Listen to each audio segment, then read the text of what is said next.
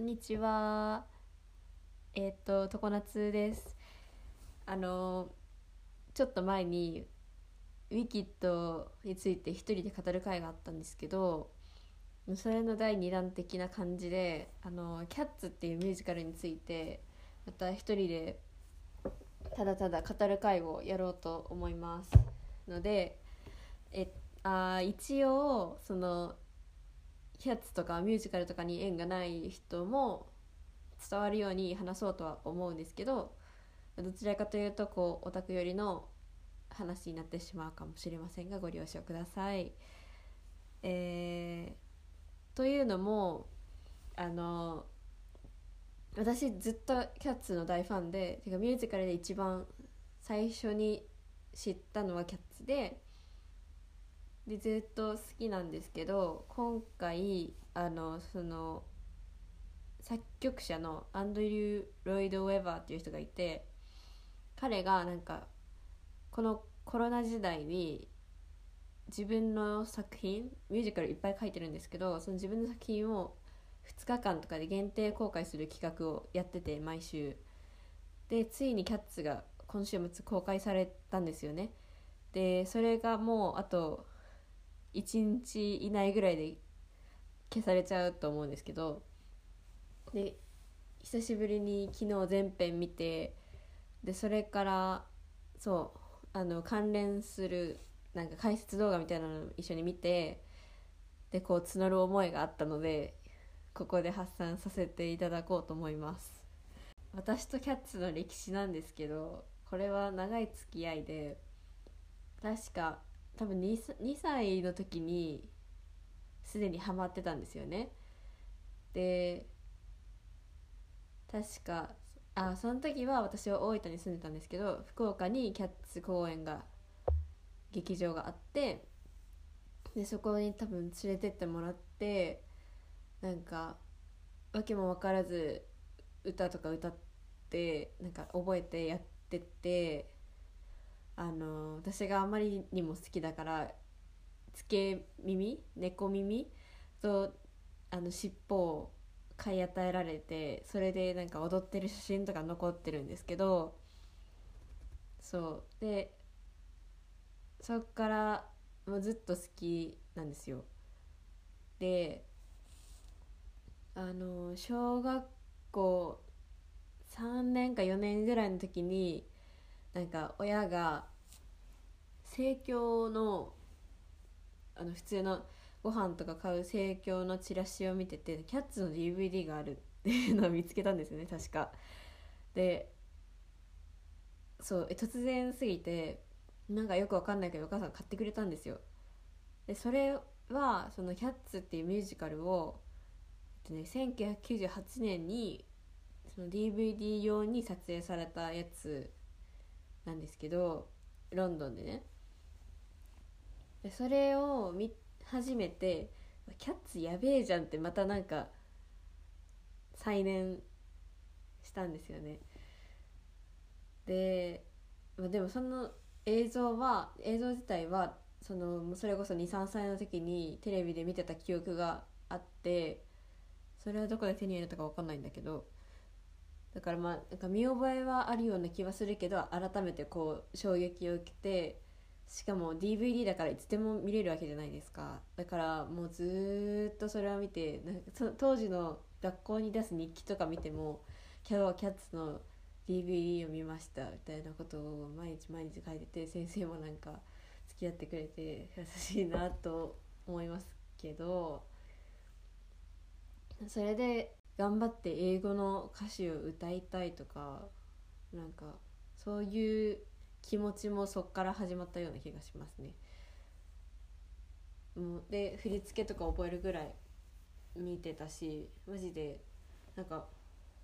マジ盛らずに1,000回以上は見てる気がするっていうぐらい好きですなんかお姉ちゃんの受験について東京についてた時があってその時確かね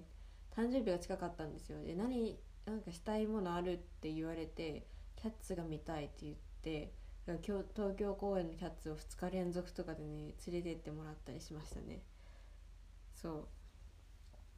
う。でだか私が見てたのはえっとその日本の劇団四季っていうまあミュージカル界の一番でかい団体のがやってるキャッツの福岡公演と、まあ、東京公演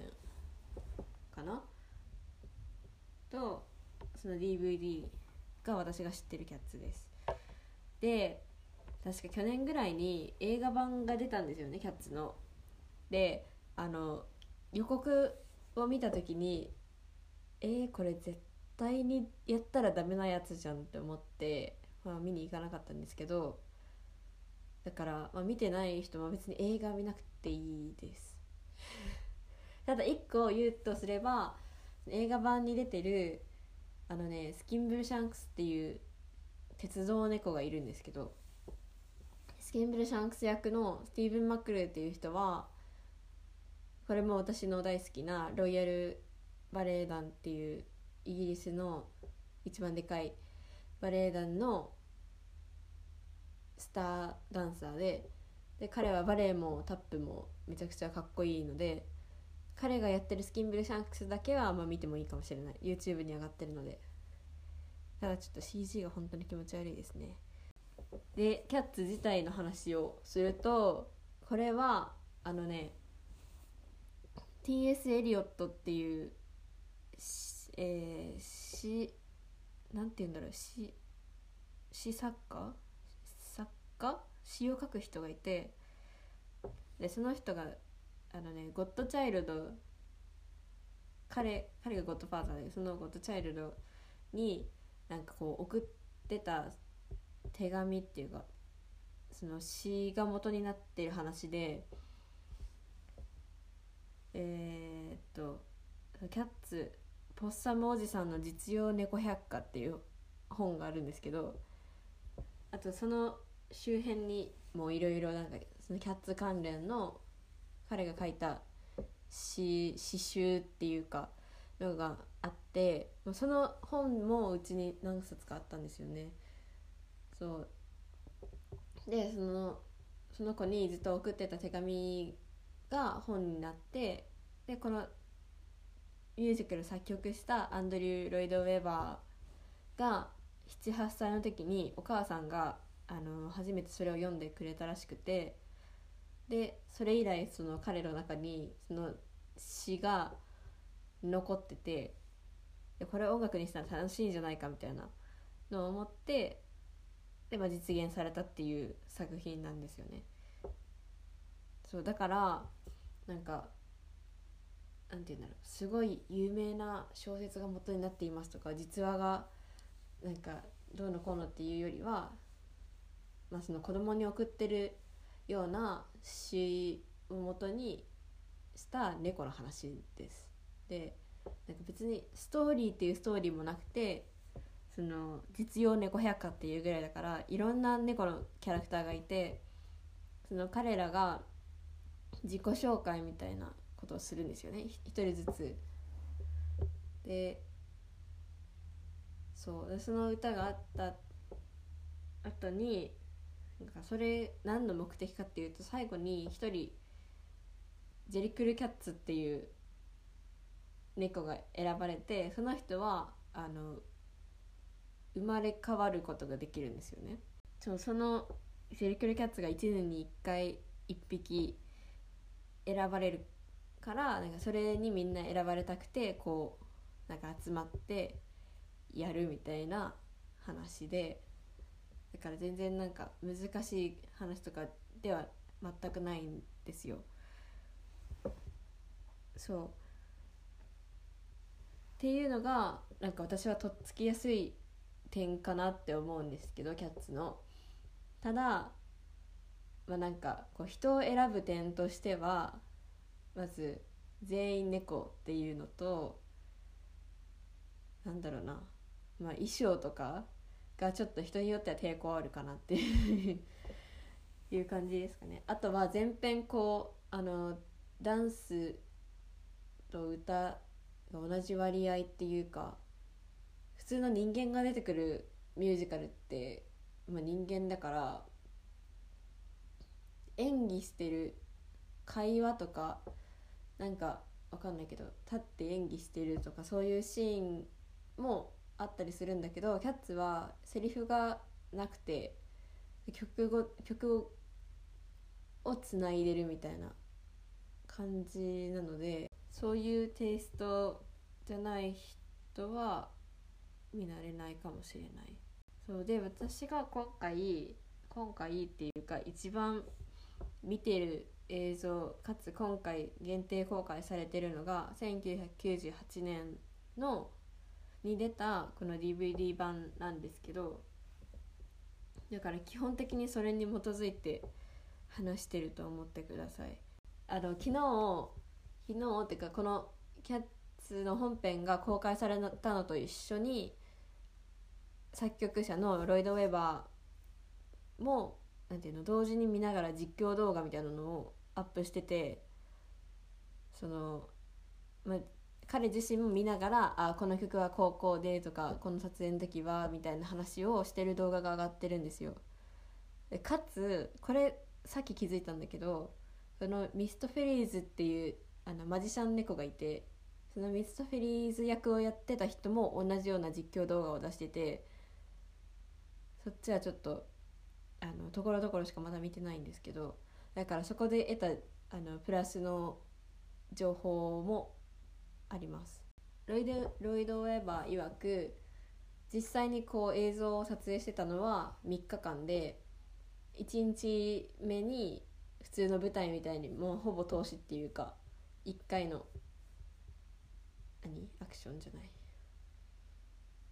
うん1回の投資をやってで2日目3日目に細かいなんか部分的な撮影修正とかをやったって言ってたのでまあこれ元が舞台ものなのでなんていうの？映画版ではなくて舞台を撮ったものだからあくまでその1回でできるものを撮りたかったっていう話なんだと思うんですけどで12台のカメラでやりましたってめっちゃ言うてましたねロイド・ウェバーは。でなんかこの出演してる人たちは当時のキャッツのツアーやってたキャストでほとんどでで結構大物も出てて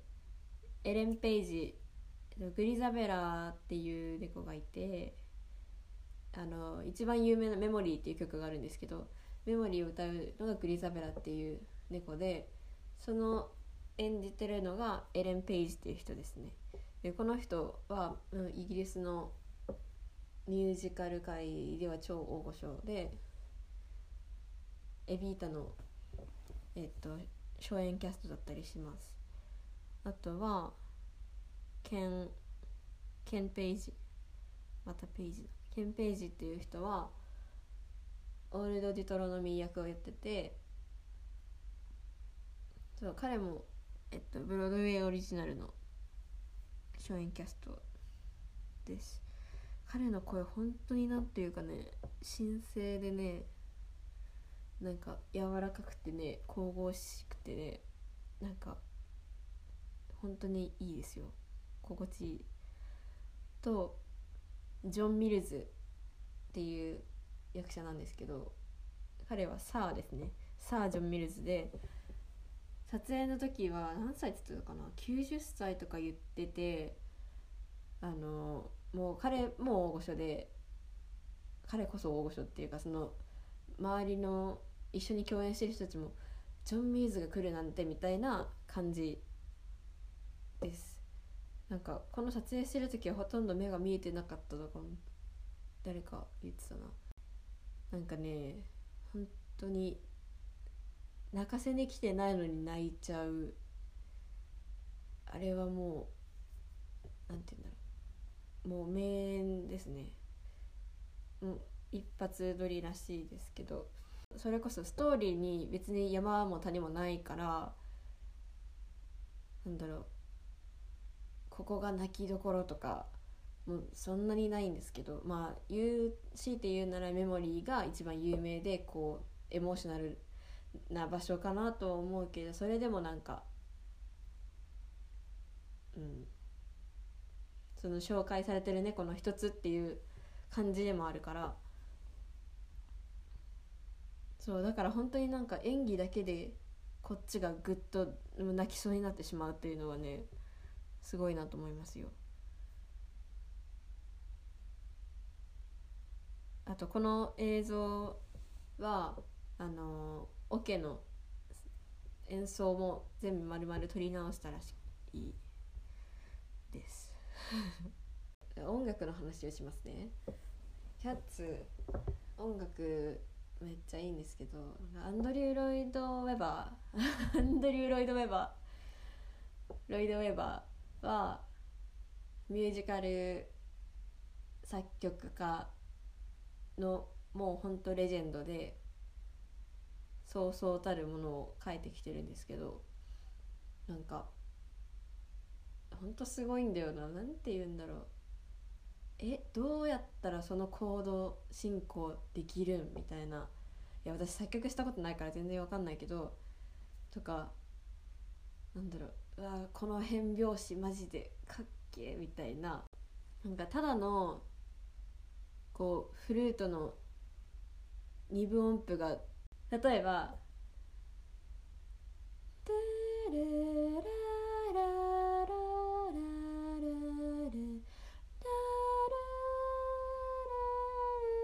ラみたいなメロディーがあるんですよ。ここフルートが一人で弾いてるみたいなとこでいやえー、よくなんでそのメロディーが出てくるのっていううわ天才じゃんってなるんですよね。このなんかもうとりあえず聞いてほしいんですけどこの夜のゴミ捨て場にすごく似合うというかそういう場所がめちゃくちゃあります。だしなんかジャンルもスイングっぽいジャズっぽい曲もあるしめちゃロックンロールな曲もあるしそれ自体もすごいと思いますね。いろんなジャンルを一個の作品の中にまとめちゃえるっていうかその曲一個一個かけるのもすごいしそのミュージカルとして成り立たせてるのもすごいなって思います。振り付けはジリアン・リンっていう人ででも振り付けマジで私天才なんかもう全員のこと天才って言ってるけど振り付け本当にすごいですよ。なんていうか前にも言った通り歌とダンスっていうかダンスの割合がめちゃくちゃ多い作品だから振り付けってすごい大事なんですけどしかも猫の踊りなわけだから。でその音楽と完璧に合いすぎっていうか完全に正解の振り付けをしているみたいなっていうのもあるしなんだろうなこのなんか不思議な何のジャンルとも言えないようなもうキャッツだけの振り付けっていう感じがすごくうまいなって思うしなんか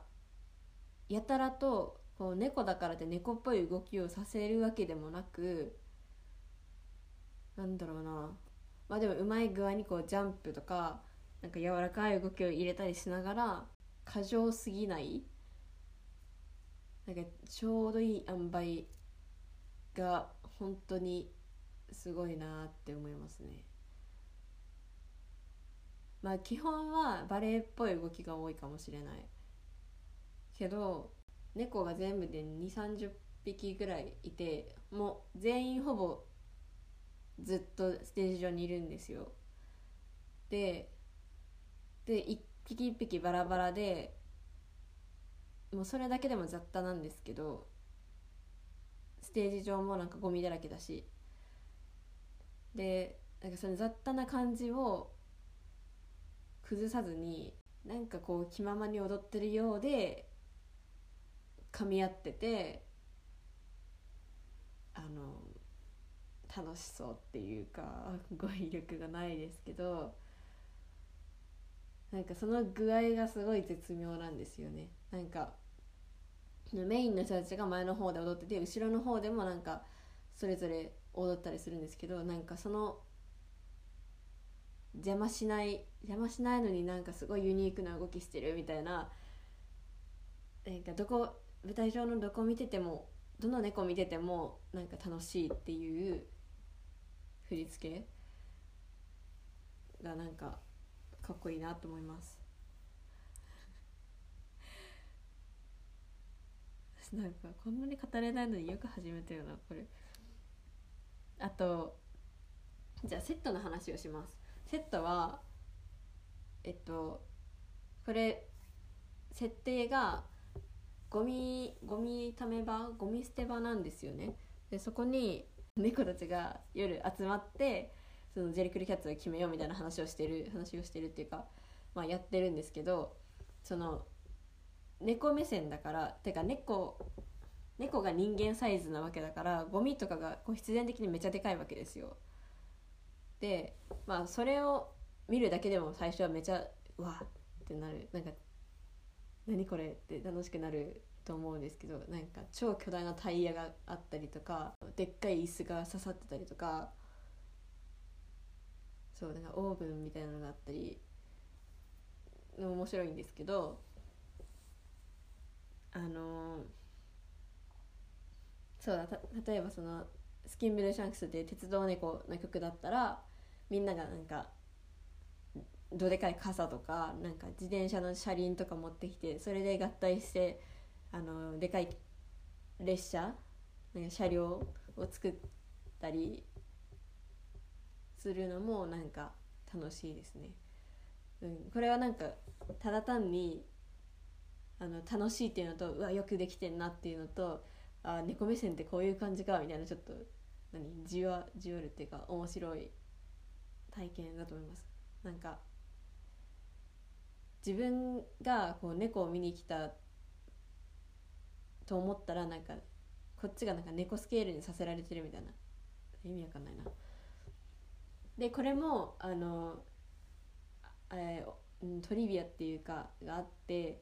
の公演ご、まあ、劇場がいろんな各地にあるじゃないですか日本にもあるし世界中にもあってでその会場ごとに例えば東京公演だったら東京バナナの空き箱がなんか壁にくっついてたりとかなん忘れたな。なんだ何があったっけ？博多だったらあのうわお手もやんじゃなくてなんとか瓦せんべいじゃなくて忘れた。あの垂れ目のおじさんの顔が描いてるやつあれとかがなんかくっついてるんですよね。そうあのゴミはあのゴミとか言ってあのググってほしいんですけどゴミってステージ上にももちろんあるんですけど観客席側にもめっちゃ壁一面に貼ってあってだからまあキャッツ見に行くことがあれば早めに会場入ってあの壁を探索するのがおすすめです。そのなんか小さいとこに傷あこれ東京のやつやんって気づくのも楽しいし普通になんかそのでっかいスケールになったものを間近で見るのめっちゃおもろいです。でああそうそうそう。でゴミも観客席まであるし猫たちも観客席に来ることがあります。なんか最初登場する時もだし途中であのラムタムタガーっていう人が観客席に来たりもします。だから結構なんかなんていうんだろう舞台と観客席っていうよりは自分もそのゴミ捨て場に一緒になんか放り込まれたっていう感じの感じ。あと衣装は衣装のこと昨日昨日というかそのロイド・ウェバーが言ってたんですけど普通に普通に考えて人間が猫を演じるってどういうことってなるじゃないですか。着ぐるみそのなんていうの？ディズニーランドのキャラクターなわけでもないから踊らないといけないし歌わないといけないしでなそのなんか可愛いキャラクターになりたいわけでもないからどうやってこの猫みを出すかっていうのまあ、ミソなわけですけどそれで映画はなんか気持ち悪いことになってましたけどで彼らが彼らがっていうか衣装デザイナーのジョン・ナピアっていう人が、まあ、ダンサーとかってレッスンウォームアップの時とかレッグウォーマーすることが結構あるんですけどまあ、でもそこからヒントを得てあの両手両足首にモコモコあのファーがついたようなレッグウォーマーをつけることを思いついたんですよ。でそれめっちゃなんかあのうまいなと思って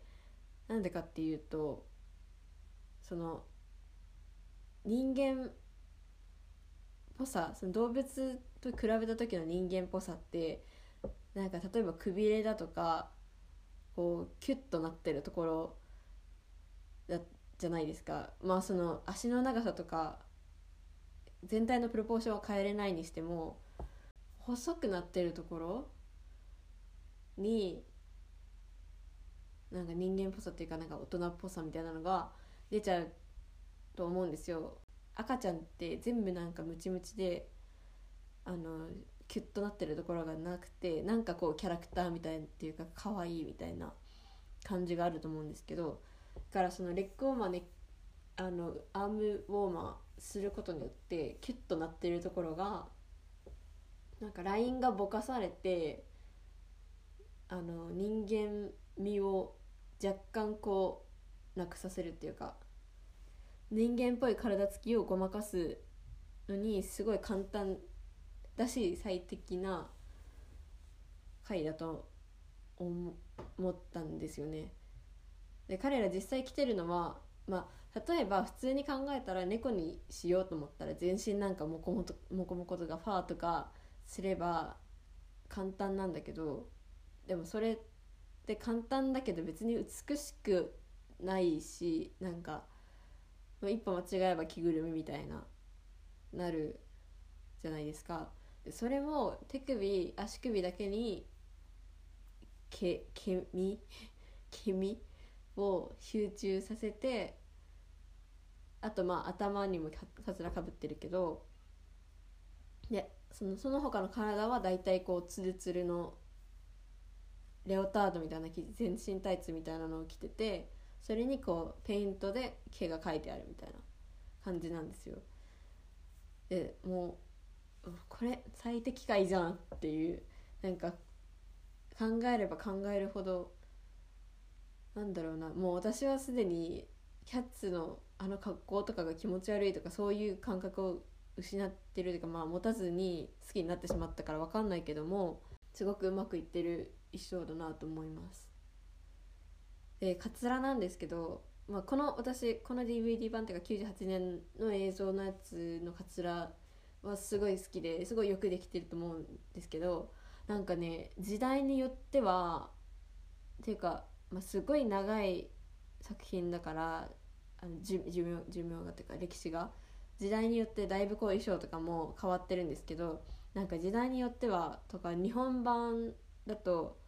あのね髪がちょっと長くて長くてこうなんて言うんだろうどちらかというと人間っぽいこう下向きに生えてるような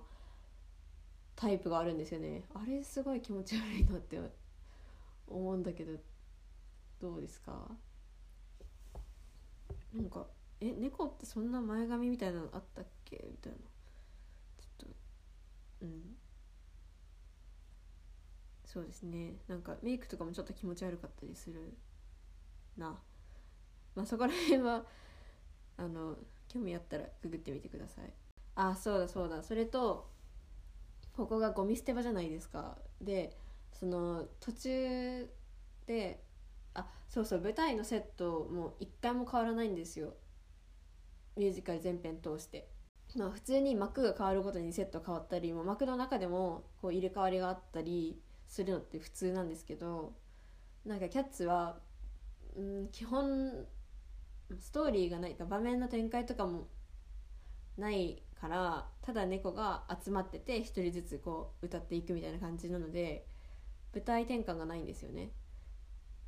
それもなんか面白いと思います。なんか一個の場所で全部を成り立たせる。なんかいろんな仕組みがついてたりとか猫がこういろいろ動き回ったりする。なんか奥行きとか縦とかいろんな動きがあって面白いんですけどえー、とそう衣装もずっと一緒なんですよ。な場面変わんないしお猫だから。猫服着替えたりしないし。だけどその例えば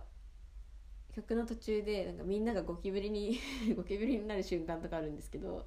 ゴキブリになったりとかなんか犬役になったりとかそれは状況説明っていうかなんて言うんだろう。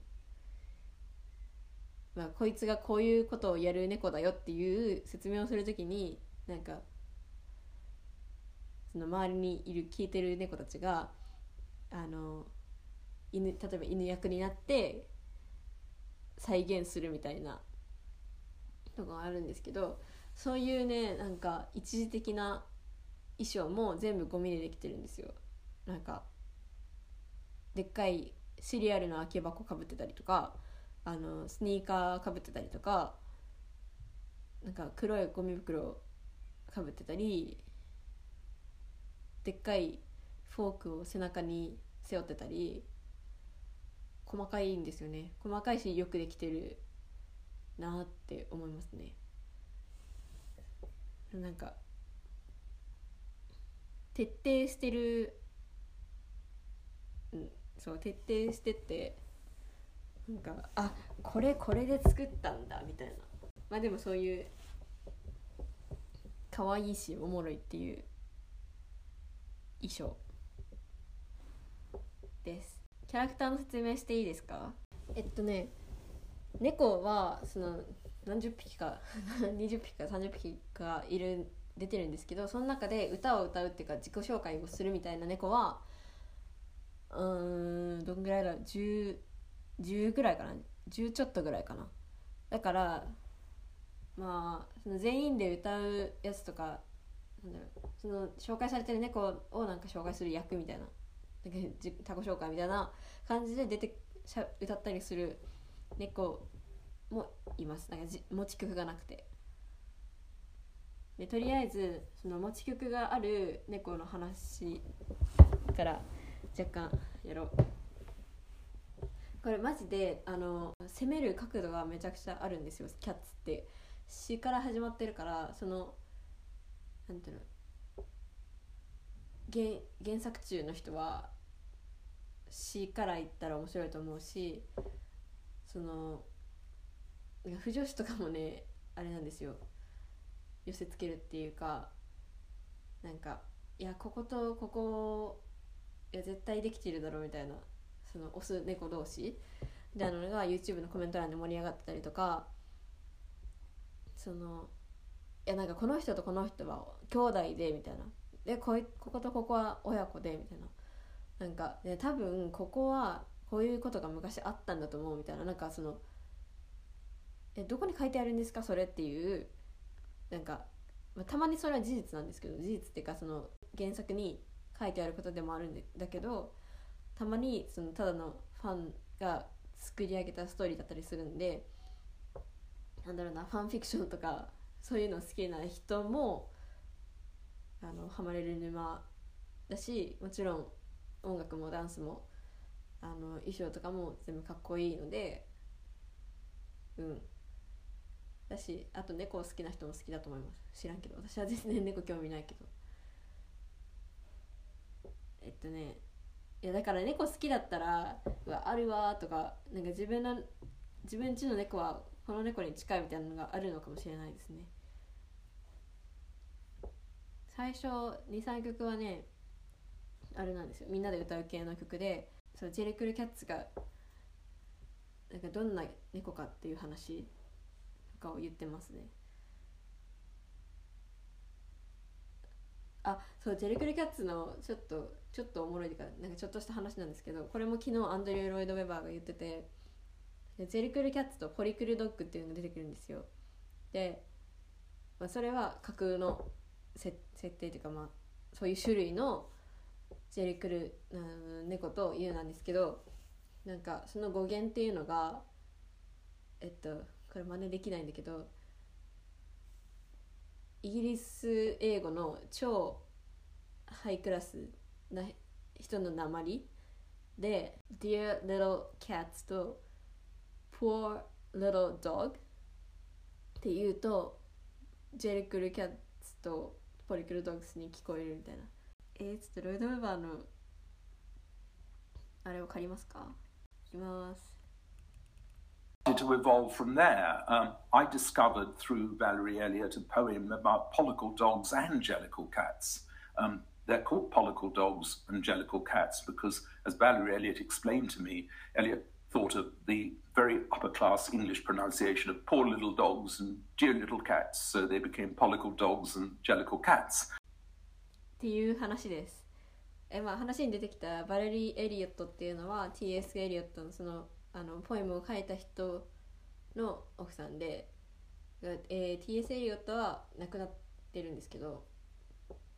そのだからバレリーとあの連絡を取りながら一緒にこう進めていってたみたいですね。でバレリーがなんかその言ってたんだって。1匹目に紹介されるのはジェニー・ニドッツっていうおばさん猫なんですけどあの結構パワフル系おばさんですね。どっちかというとあのなんだろうな。すごい陽気ななんかおしゃべりみたいな。あの若い子たちを従えてる系のおばさん猫です。そう。でその人あのこのジェニー・ドッツの場面でゴキブリたちが出てきます。あそう。その曲の終わりでみんなでねタップダンスしてたりするからなんだろうな。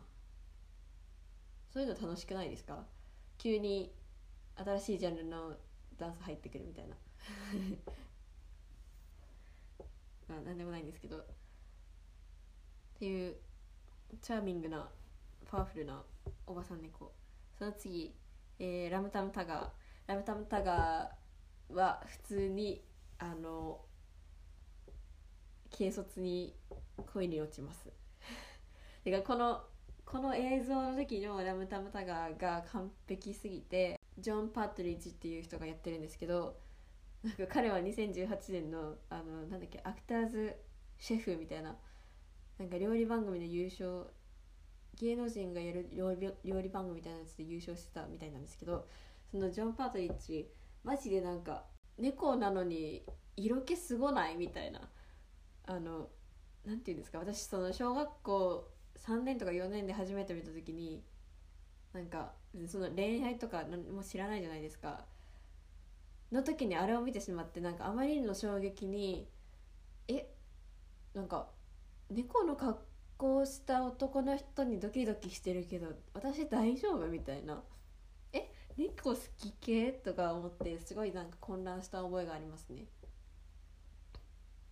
そのぐらい威力すごいです。なんかもうすあのすごく強い自制心がないと普通に好きになっちゃう。自制しなくていいんですけどマスキュリンな感じではなくてでもロックンロールでどっちかというとゲイっぽいっていうかなんだろうなそのセクシャリティの話をしてるんじゃなくてそういうゲイっぽいみたいな意味わかりますか？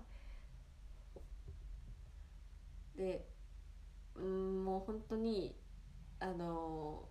声も最高だしあの一挙一動動きも最高だしスタイルが良すぎるしなんそのなんかずりあざとい表情も超うまいしだけどそのラムタムタガーっていうキャラクター自体もなんか全然こう天の弱で別に女の子が興味ないみたいな感じでで結局彼はあのねミストフェリーズっていうマジシャン猫を紹介する歌があってなんかその時もうずっとなんか褒めちぎるんですよ。ミストフェリーズのことを。でこいつはすごくてみたいな。だからそのコメント欄のラムタムタガに恋をしてしまった人たちはいやでもどうせこいつミストフェリーズとできてるからなみたいな。なんか言っててもうそこは非非公式カップ的な感じになってて。しかもこの前見たんがラムタムタからどんだけ喋るんだよみたいな。この前なんかあのブロードウェイ版のニューヨーク版のキャッツのなんか舞台裏をこう上げてるチャンネルがあって俳優が自分で撮って。で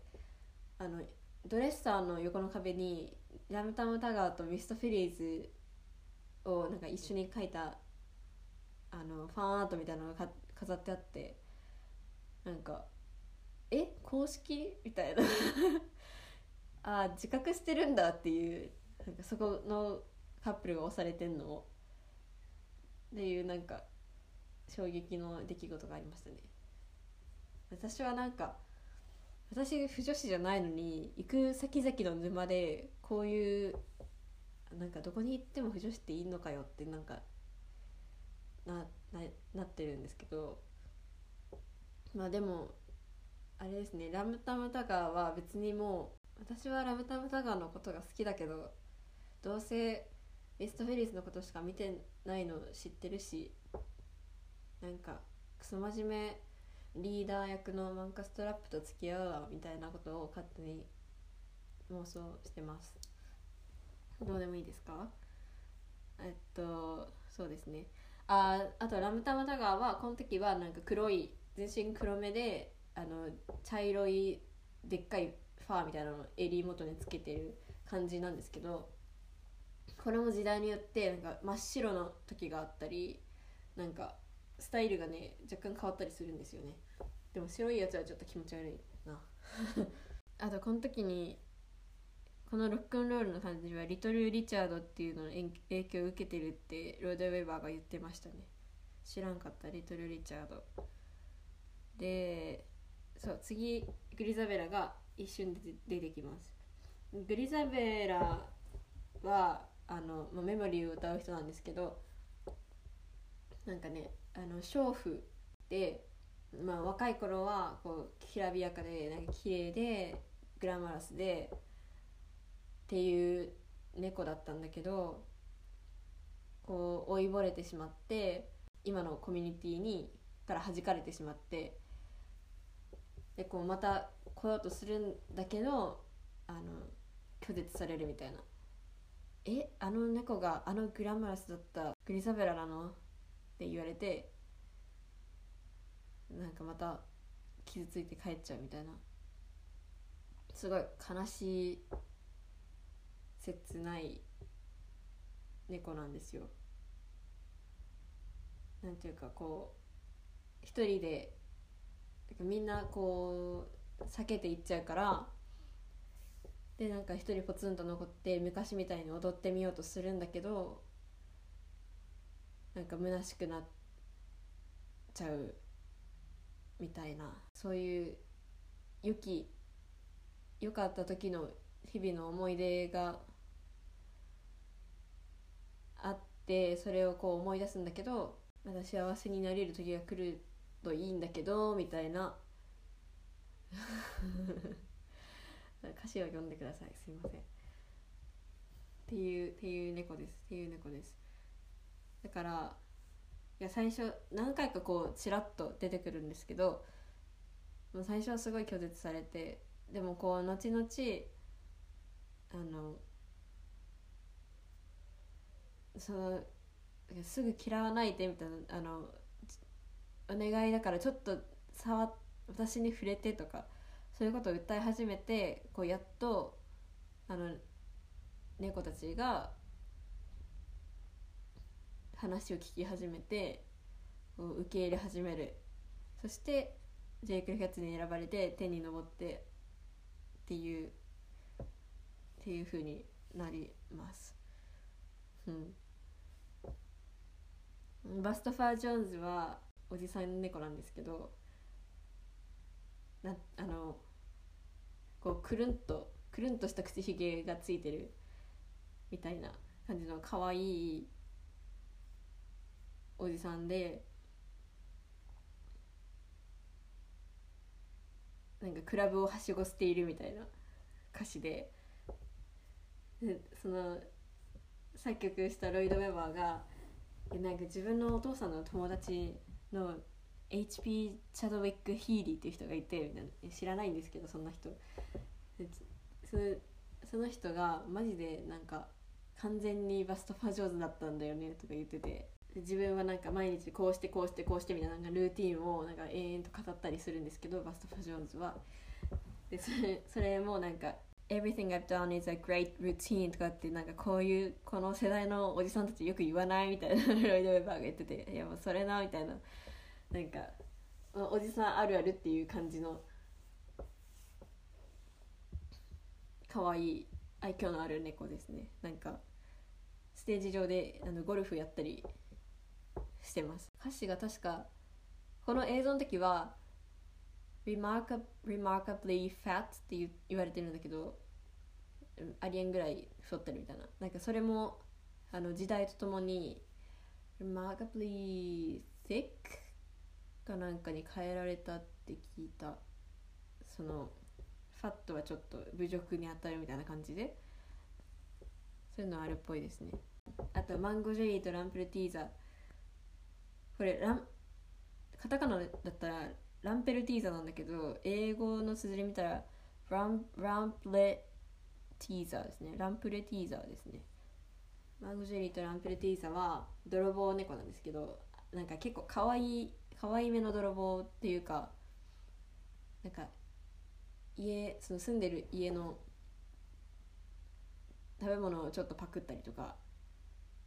そういう感じのちょいちょいちょいみたいなレベルの可愛い泥棒猫でこの2人のここの曲は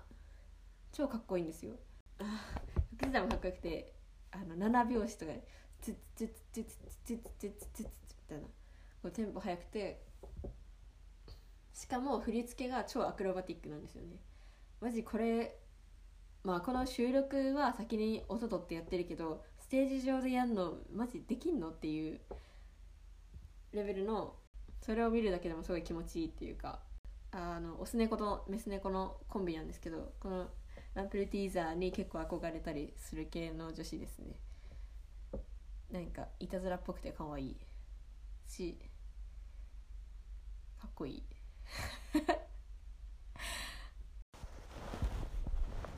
えー、そしてそして というか続きましてオールド・デュトロノミーオールド・デュトロノミーなんですけど彼はこのコミュニティの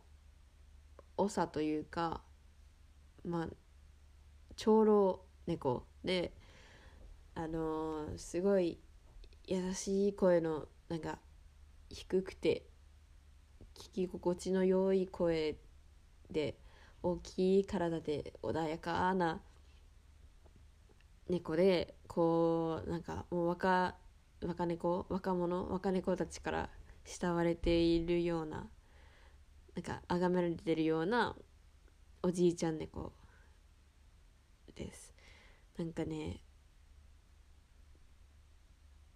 ででもこの曲を歌ってるのはマンカストラップとラムタムタガ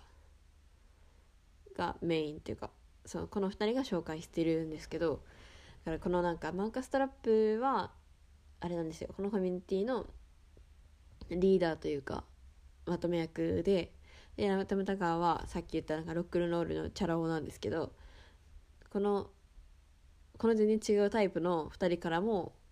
めちゃくちゃにこう慕われてるのが分かるんですよね。なんかそういうおじいちゃんよくないですか？なんか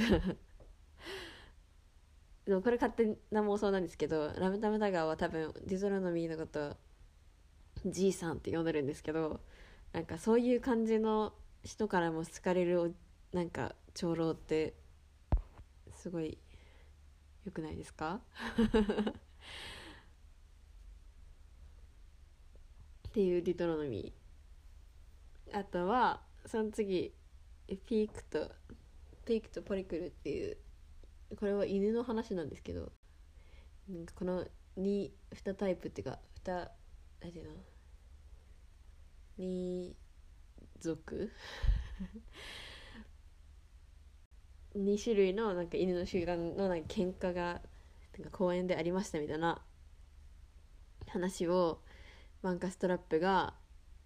すごいするんですけどめちゃくちゃ早口なんですよね。で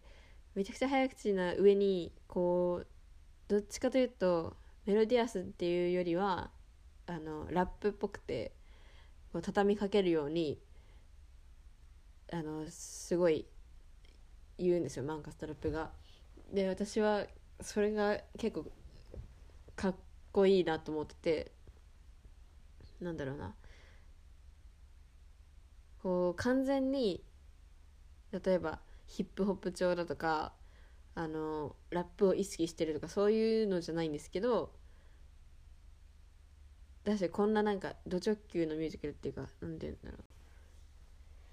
そういうもう超古い作品だしなんかその中でこういうなんかあの変わり種としてっていうかこういう曲がこういう歌い方が入ってくるのがすごい好き好きですね。しかもなんか猫の話かと思いきや犬の話をめちゃくちゃするっていうのもなんかおもろい。なんかこのシーン自体もすごく面白くてあの多分さっきも言ったと思うんですけどお菓子の空き箱とかなんかスニーカーとかで犬の格好をみんながしてそのピューキとポリクルの喧嘩の様子をなんか再現するみたいなのとかなんかで漫画ストラップは一生懸命それを早口であの説明するしあんま話聞いてない人たちもいるしあのラムタムタガーはなんか自分は自分でバグバグパイプみたいなのを吹きながらすごい邪魔してきたりするしすごい自由でね楽しいですよ。その次あまあでそれで結局なんかランパスキャットっていうなんかスーパースーパーマンみたいなあの胸にでかく R って書いたランパスキャットが出てきてなんかそいつが撃退したみたいな撃退した？ってな喧嘩をやめさせたみたいな話なんですけどそのランパスキャットもちょっとなんか目とか光るゴーグルみたいなのついてて赤いやつ。ちょっとやりすぎじゃねみたいな。なんか急にコミック感出てきたっていうなんかそうちょっとふざけてる感がおおもろいです。ほんで次ゼリクルボールはとりあえずみんなで踊るやつ。超かっこいい。その次グリザベラがまた出てきてそうまだ受け入れられてないですね。うん。でメモリーを歌います。これは何？本ちゃんのメモリーじゃなくてまだ。そうだけどもう一人取り残されてなんかポツンと歌ってるのが本当になんかなんて言うんだろうな。かな辛い辛くなる。でそれで1幕が終わって2幕入ります。そしたら、えー、デュトロノミーがまた歌います。でこれはなんか「The Moments of Happiness」っていう曲なんだけどなんて言うんだろうな。すごいこうなんか聖書の話を聞いてるみたいなあの幸せについての話なんだけど、まあ、これも歌詞を自分でなんか興味あれば読み解いてほしいんですけどあのいいいいなんかこのこういういい歌詞をこのなんかディトロノミーが言ってるからすごい説得力があるっていうかなんかあの話聞いちゃうなっていうわかりますか？なんかもうすごいね神々しいような気持ちになるなる。でその次ガス AKA 劇場猫嘘嘘嘘 AKA アスパラガスあのそうその90歳のジョン・ミルズが歌ってるんですけどこれはね泣かすつもりないんですよこの曲自体は。っ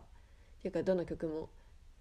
泣かすつもりないのにこのまあ俳優のせいではあるんですけど本当になんか泣いちゃうんだよね。そのこの劇場猫は自分の若かった若かった時を振り返ってまあなんか今の時代もすごいいいプロダクションいい作品やってるんだけどでもなんか自分の時時代とは大違いなんだよねみたいな。ことをこう振り返りながらなんか解雇してるんですけどそれをねこの彼が言ってるとなんだろうなリアルっていうかなんかそのもう彼自身演じてる彼自身もそのイギリスの俳優界でずっとやってきた人なわけじゃないですか。だからなんかよりこうねあの説得力があるというかうん。なんか切ない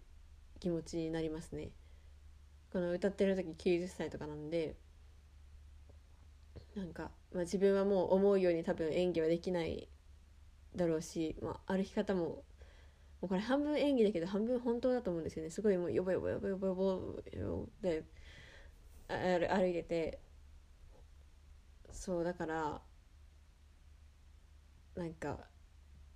もうガスのことを歌ってるようで自分のことを歌ってるようななんかすごいエモーショナルな曲です。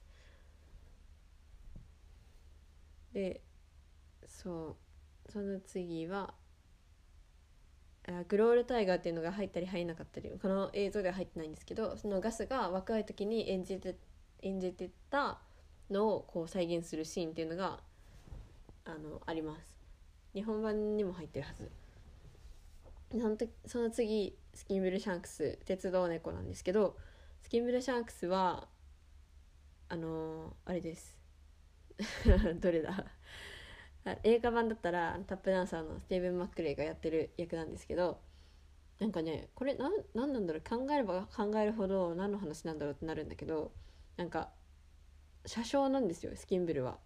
スキンブルはそのなんか各部屋を回ってシーツをきれいにしてなんかコーヒーを入れてなんとかみたいな話を歌ってるんですけどなな猫猫界の電車の話なのかな？人間界の電車には乗ってないよな？みたいな。ちょっと考えよく考えると何のことなんだろうってなっちゃうんですけどまあでもいいです。可愛いから。であのこのスキンブルは結構どっちかというとおじさん系ででもそのバスト・ファー・ジョーンズみたいなあのリッチで太っててあのパブをはしごするような感じではなくて陽気な親戚のおじさんみたいな感じのキャラなんですよね。あのすごいあなん陽気としか言えないんだけどなんか言ってることもおもろいしなんか仕草とかもなんか おっちゃんみたいな ちょっとあの可愛げのあるおっちゃんみたいな感じで愛嬌がありますね。ほんでなんか見てる周りの猫たちもすごい幸せそうでなんか楽しそうであのー、その周りのゴミを使って電車を作るシーンとかもなんかわーって わーってなります。うん。そんな言うことはないな。スキンブルシャンクスって分かんないけどすごい電車っぽい名前だよね。その次はマキャビチマキャビチはあのマンゴジェリーとランプルティーザみたいな可愛い可愛いいたずらじゃなくてマジで本当に悪いあの殺しとかそういうレベルのあのひどいひどい、うん、凶悪なやつででそれ彼についてディミータとボンバルリーナっていうあの結構セクシー系ななんかお姉さん系なギャル2人この2人ニコイチなんですけどその2人がなんかどんだけこいつが怖いやつなのかみたいなのを歌っててでなんか結うんそうああとロイド・ウェバーはそのマキャビティはそのシャーロックにおけるモリアモリアーティ的なポジションだと思うって言ってましたその書いた T.S. エリオットはそういうポジションとして書いてるんだと思うって言っててまあ確かに、完全に悪の存在ででその後マキャビティが出てきてあの猫たちと戦うんですけどで結局なんか自分は姿をくらまして消えるんですけどんでジュトロノミーがその長老猫ちゃん猫ちゃん おじいちゃんがあの連れ去られるんですよ。消えちゃうんですよ。そしたらその次に紹介されるのがミスター・ミスト・フェリーズっていうマジシャン猫ででこの子はあのねなんか可愛いんですよ。ちっちゃなんか結構小柄めであの黒くてなんかなんかすごいね純粋な感じがいろんな表情とか仕草とかから分かるんですけど多分めちゃくちゃ年年も年も若いっていうか子供子猫ぐらいでそのなんかでラムタムタガーが彼をこう紹介するんですよ。彼のことについて歌うんですよ。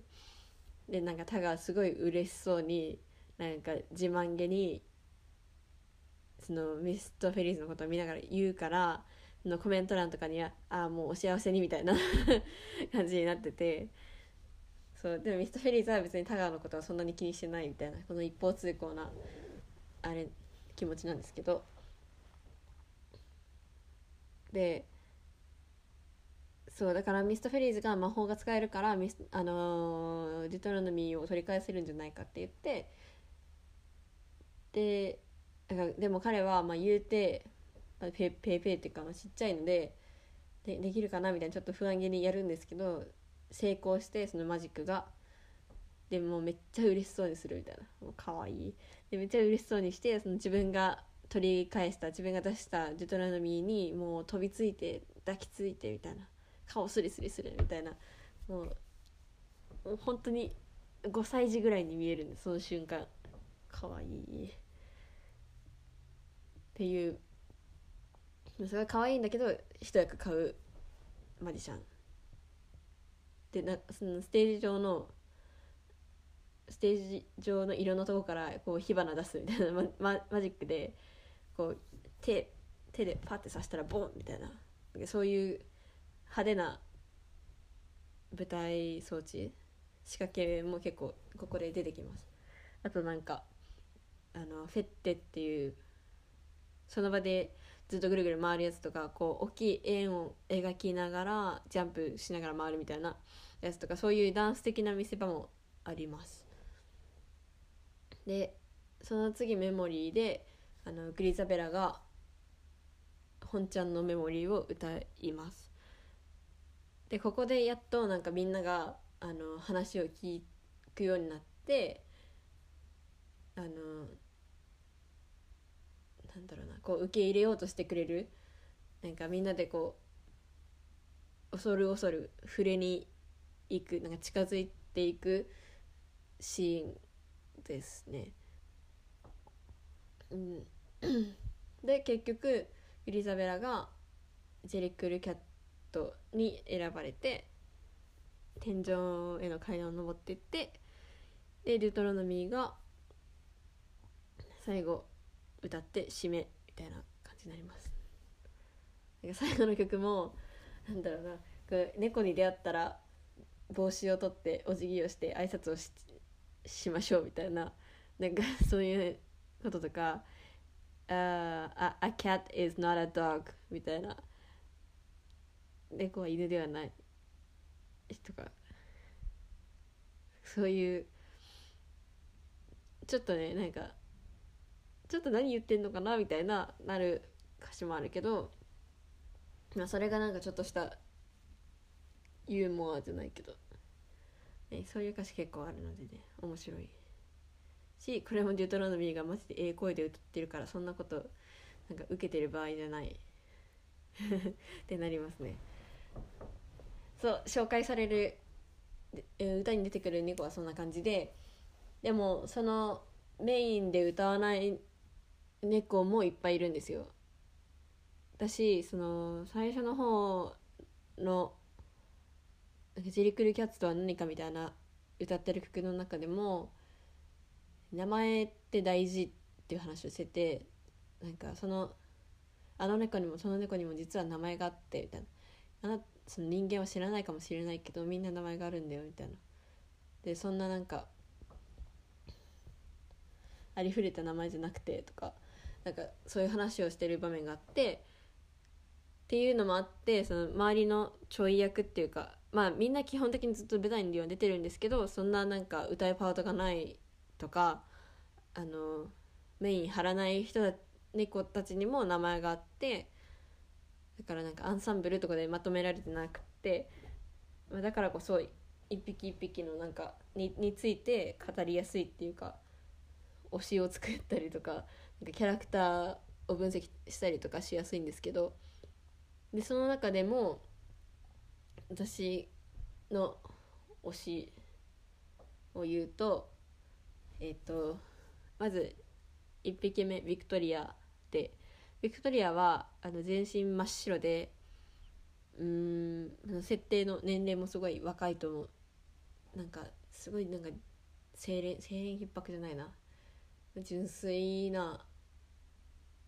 まだなんか何も知らないようなあの猫ででこの人はもうほぼ歌わないんですよ。けけどなんかダンスその基本バレエ的な動きでなんかソロを踊ったりとか一人なんか目立つことをしたりセンターにいたりすることが多いです。ね、で私はまあバレエやってたっていうのもあって最初に惚れ込んだのはビクトリアだったと思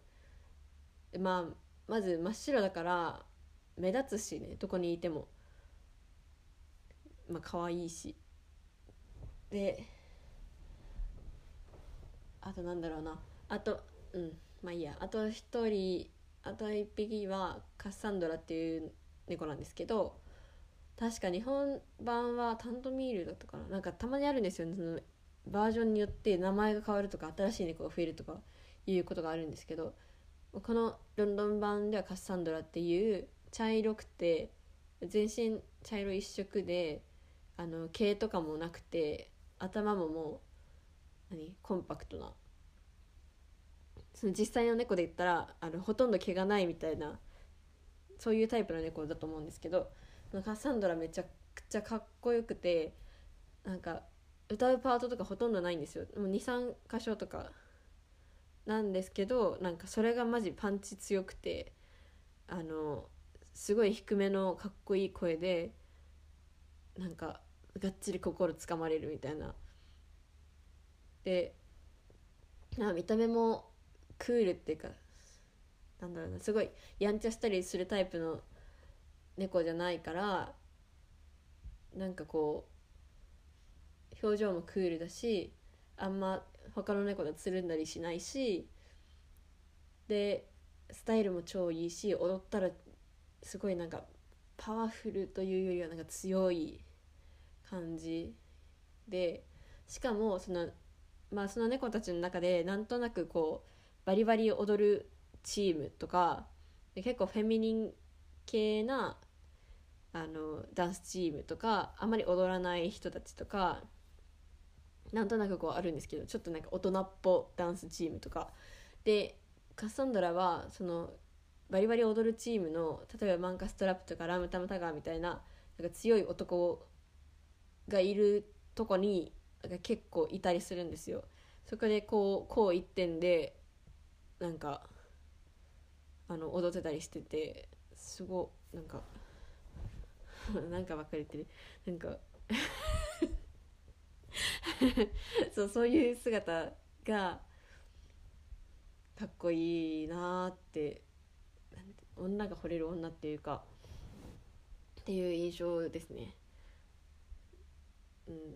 うん、私はもしキャッツに出るならたんあのカッサンドラになりたいな。あうん。私は普通に誰が好きかって言ったらラムタムタガーなんですけどでもラムタムタガーは別になんかその女の子とかに興味がないからその気にさせるだけさせて別にその気はないからっ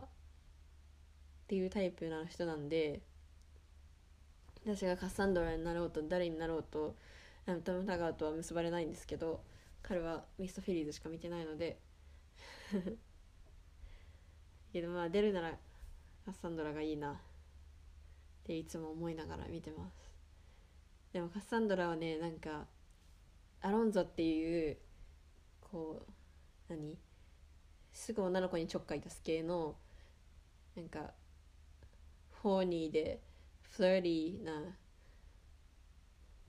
ね、オス猫がいるんですけどなんかそう一回ねアロンゾにこう誘われて一緒に踊ってっちゃうんだよねカッサンドラが。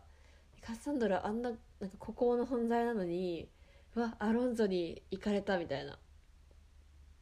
ちょっとあの自分的に「えカッサンドラマジ?」ってなっちゃうシーンがありますどうでもいいですか？っていうことでまあそうですね。概要 全然概要でもないけどディテールも言ったけど